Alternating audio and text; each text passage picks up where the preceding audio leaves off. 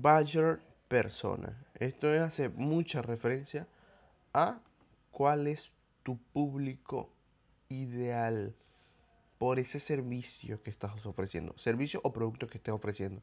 Buyer persona es ese avatar o en palabras mucho más simples es quién es esa persona que le, le puede interesar mi producto o servicio que estoy queriendo vender. ¿Quién es esa persona? ¿A quién me dirijo? O sea, ese es, como comúnmente se conoce, cuál es mi público ideal.